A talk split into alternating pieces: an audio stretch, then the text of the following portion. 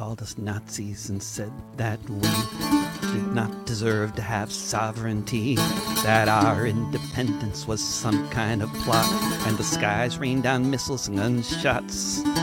They said we were against their civilization and against the existence of their nation, which apparently is found right where we're from, to where they and their weapons had come. We responded with a people's war. Everybody knew what a Molotov was for. The whole of our society mobilized to fight while our people got slaughtered day and night. The invaders used every weapon ever known, as all of the evidence has shown. They killed us on the land and blockaded us at sea. They say they only want to set us free. When the invader arrives, comes for your land, for your lives, comes to take it all from you. What do you do?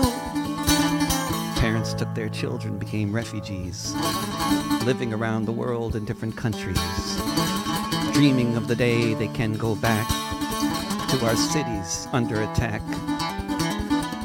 Solidarity came from everywhere, but the invaders didn't care. Situation anyone can understand. An occupying army on another people's land. When the invader arrives, comes for your land, for your lives, comes to take it all from you.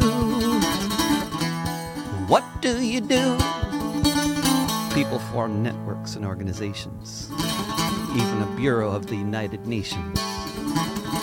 Many governments sent aid, though under occupation, the pipers never paid, and the blood of innocents flowed on the fields that they sowed. You can hear everybody saying from the river to the sea, Palestine will be free. When the invader arrives, comes for your land, for your lives, comes to take it all from you. What do you do when the invader arrives? Comes for your land, for your lives, comes to take it all from you. What do you do